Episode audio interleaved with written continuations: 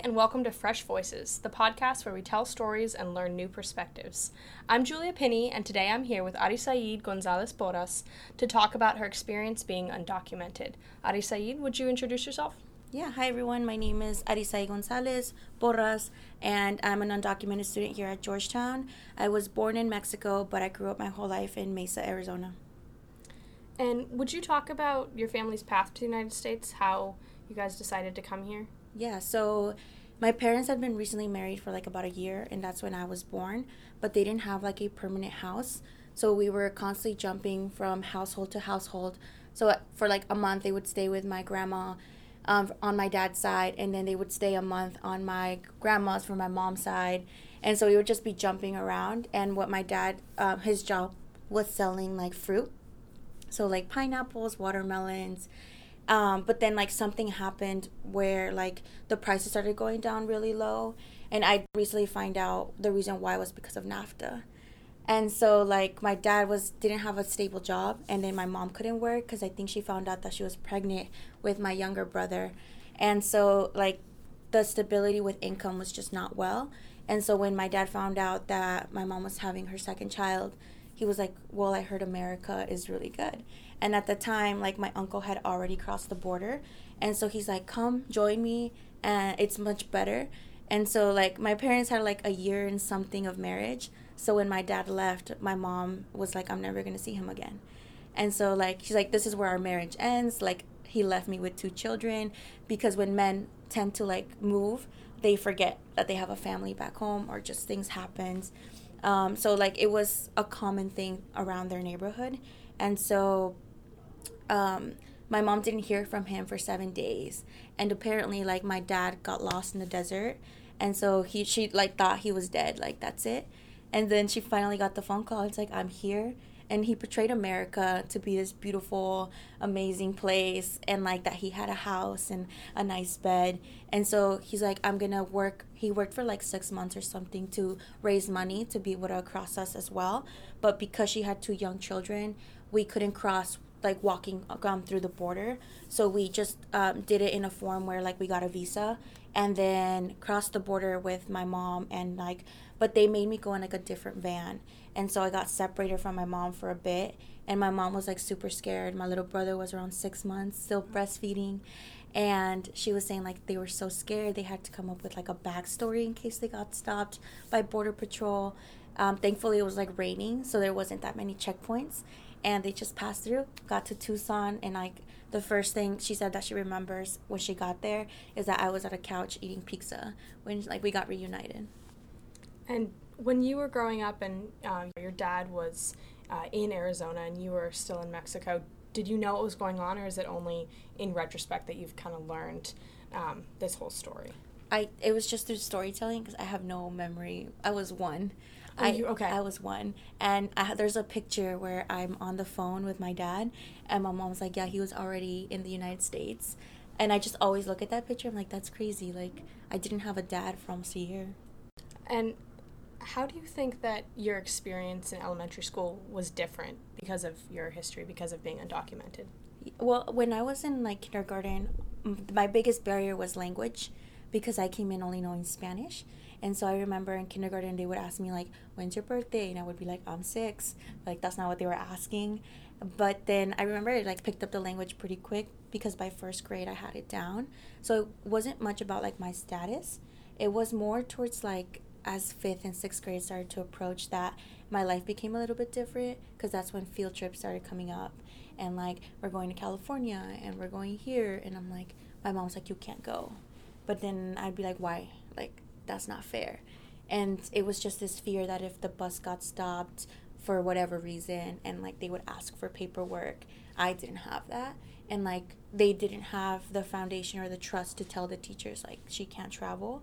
So the teachers would just find it odd but didn't ask further questions. So i don't know if some for some like they might have known but they just didn't push it and then socially did your status ever come up in fourth fifth grade or was this again something you still kept in your family kept to yourself yeah so it was this like common understanding within our family you don't tell anyone um, no one needs to know no one should know and so it was like blend in don't like make yourself different or unique in any way. And I, at that time, I was also very, very shy. And I don't know if that had to do like a component with it, but like, yeah, I kept to myself, and I, I'm sure I had friends that were undocumented, but they didn't speak of it. I didn't speak of it, so it wasn't something that we bonded over. But how did how did you know? What was there like an unspoken uh, knowledge I between think so. you and your Well, like, undocumented friends? Once you find out, like they speak Spanish, or they're like, oh, your parents Mexican, because back home that's all you meet Mexicans, and so um, it yeah, it was like this unspoken thing that you somehow knew, and it also is like, well, they weren't traveling, they weren't doing fun things over the summer, so you could kind of narrow it down between those who went to Rocky Point for the summer and those who stayed in their house for the whole summer. Okay, and what's what's Rocky Point? Rocky Point is this tourist place in Mexico Okay. that everyone back home goes to. Okay, great. Um, and how did that change going into middle school and high school? Did you, what what do you think of as the point when you started becoming more open about your status, about your story? So I actually did not was not open at all Okay. um, until I got to college, and so in high school I knew that I wanted to go to college, but I didn't know like the process or the steps. So I like researched a lot of the stuff on my own, and my cousin had like. So we went through this whole thing where Arizona passed a law called SB 1070. Mhm. And so that was like racially profiling anyone that looked brown. So the cops, sheriffs had the capacity or like the it was a policy that they could ask you whether you are a citizen or not and you have to answer. And so my parents were just terrified. And right before that law passed, my mom actually got stopped by a sheriff and was threatened that if they ever found her driving again, they wouldn't just deport her, they would deport our entire family. So literally after that moment, I was around like 10 or 11, we packed up our bags and left to New Mexico. And because New Mexico had this reputation of being more friendly with immigrants. And so when we got there, it was like three families living in one household. And us going to like sixth grade was now considered middle school over there. And their schools over there are bilingual. So it was this whole new different introduction, but we were only there for six months because my parents couldn't find a job. So then our family decided to come back to Arizona, and our other family members stayed there because my cousin was in high school already and he had get, been accepted to University of New Mexico on a full ride scholarship. It was like a lottery based scholarship, and like they didn't really care about um, citizenship back at, at that point. And so it was like this big thing, but my parents are like, well, you'll find a way in Arizona. And so I was kind of alone, kind of not. But the way he went through it, he's like, I just got very lucky. And so, but I knew and I worked so hard in high school that I wanted something more, um, something bigger. And so I, I, I don't think I had as much fun in high school because I was so worried about my status. And I had internalized all of this. So a lot of the times I felt alone, even though I had family members that were going through it too. But we just, even within our own family, we didn't talk about it. Like, what does this mean for us? And so um, I did the college process, I did all the programs that I could think of. And then when I got accepted at Georgetown and I came to visit for Hoya Saxa weekend, someone um, came out to me, as like undocumented, and I looked at him like with this petrified face, like, what are you doing? Why are you saying this out loud? He's like, it's okay. Like, there's this whole organization, this whole movement. And I think that was my first time ever interacting with someone that was undocumented In a in an open way. in an open way. Yeah. Yeah. And so um, I went back and I was like, why am I so scared? And I started telling teachers and counselors. And at first, it some were shocked, some weren't, um, just because the way I portrayed myself and like little questions that I would hesitate to answer and stuff like that. Um, and then friends were like, what does that mean? Like, are you a, are you a criminal? And like they were questions that were like ignorant, but also like I was like I understand that you don't know what this means. yeah, I was curious if you were frustrated by having to educate people. At that time, no, because I it was all new for me too. So I was kind of like I'm open to anything. I will a- answer any questions. But like as time goes on, it does start to get a little frustrating and like and overwhelming to have to answer so many questions. But at the same time, I'm like I'd rather answer your questions accurately than you getting it through media and like not getting the full answer to your questions. What do you think are some of the misconceptions that people are learning from the media about immigrants? Um, well, first one is like that we're all criminals. um, because that's not the true that's not the case right? I'm not a criminal. But also the word criminal in itself is a very specific word chosen by this government by this government. By this administration. Right. Because like a someone could have gotten like a ticket with traffic or like got a parking ticket um, was caught jaywalking little things like that. And already that's considered a criminal in their definition. But the thing is that when you hear the news criminal, you think of like murder, um, like they had a weapon or some sort of something like that. When that's not the case. So when people have these deportation orders, it's people that are like family members with the traffic ticket, but that's not being told in the news. And then there's all this other misconception like we're feeding off like we're on welfare and we're a drain to this economy if you're undocumented, you cannot qualify for any of that. You cannot qualify for health care or um, welfare or food stamps. Like, we can't qualify for any of that. We actually contribute to Social Security because we're paying so many taxes. But then, like, it, like, having to justify why we deserve a pathway to citizenship is also exhausting because we don't need to justify it. We're human beings and we just like deserve respect and morality. Um, so there's you always see all these things on social media with like they pay taxes and they do this and look at doing their their valedictorians in high schools and going to Ivy Leagues, but that certain narrative is also excluding like a wide range of people. Could you talk about the power of sharing stories to maybe counteract mm-hmm. those narratives that are being forwarded by the media? Yeah, so um, it actually just happened like two days ago. I was sharing my story with someone because they had never met someone that was undocumented. Like they've heard it, but they're like, yeah, I just thought it was something further away from me, not on my campus. And they're like, yeah, I would see this like undoc. Do you guys do undocu week? And I was like, yeah, that was us. So I started telling them the history and then specifically just like my story because each story is different right? You're going to meet someone else that's undocumented that probably had a completely different experience based on a geographic location. And so when I share my story, I, I attach a face to an issue. So every time you're going to hear the news like undocumented or illegal aliens, you're going to turn around and think of me and be like, wow, I know someone that's being affected by this policy. I'm going to text her and be like, is she okay? Is this important? What should I do?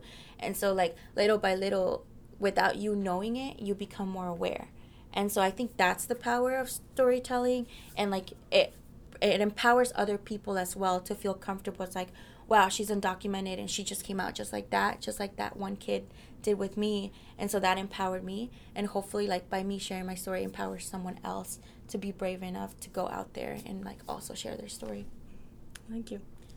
Could you talk about uh, your path to organizing your path to working with united we dream? Could you talk a little bit about what united we dream uh, fights for. Mm-hmm. So, first, United We Dream is like the largest immigrant youth led nonprofit in the U.S. Um, it was, I don't know what year it was founded, but it was founded by Christina, uh, I forgot her last name. But it it's more to like fight for immigrant youth um, because like they say the original dreamers are our parents which is true but a lot of them are just really scared and or have a legitimate fear to come out because they're not protected whatsoever. But you see this rise in like youth it's like we've had enough. Our parents have had enough. And so we became like this voice for the movement. And before i knew any of this i kind of just joined because i was like i want to know more about what this meant for me what how like my status has shaped who i am and i went into the space like very open-minded but also very naive because like being so open about who you are also carries a lot of emotional challenges within yourself because every time I share my story or every time I'm like mobilizing or organizing, it does emotionally like chip at you one thing at a time. And like I myself didn't know that this was happening to me until like I would have breakdowns occasionally and I was like, where is this coming from? And so like little by little I've been learning more about myself and like what that has entailed. But like I like my path to organizing has just been like it's it hasn't been like one route, right? Like people tell you with careers and stuff, there's so many ways. And mine was just I think random. I would describe it random and lucky because if he wouldn't have taken me to that meeting, I would have never been introduced to United We Dream. And or maybe as a sophomore or junior later on, I would have, but not so early as a freshman. Yeah, would you would you tell that story again about being taken to that first meeting? Yeah, so um, it was it was really random too. He's like, so you know, there's a uni- an organization called United We Dream. They're having a meeting today. Do you want to come? And I was like, sure. Like I kind of just googled real quick what it meant, and then I saw all these people. And this was like, a friend you met at Georgetown when you came to Georgetown. Yeah. Yeah. Um, and they were these shirts that said Clean Dream Act with um, orange. They were orange with orange beanies that also said Clean Dream Act. And I started doing my own little research, like, oh, that's a pathway to citizenship. That's exactly what I need. And so when we went to that meeting, I like introduced myself to Claudia, and she was like, oh, great! Like it's always great to see new faces and new youth.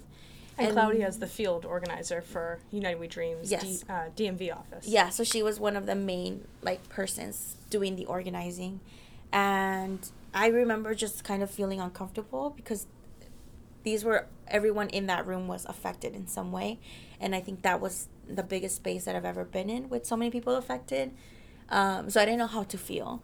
And then like they're like, "Oh, we're having this poster making um, for this event that's happening. Are you interested?" And I was like, "Why not?" And then that's when I tagged my friend along.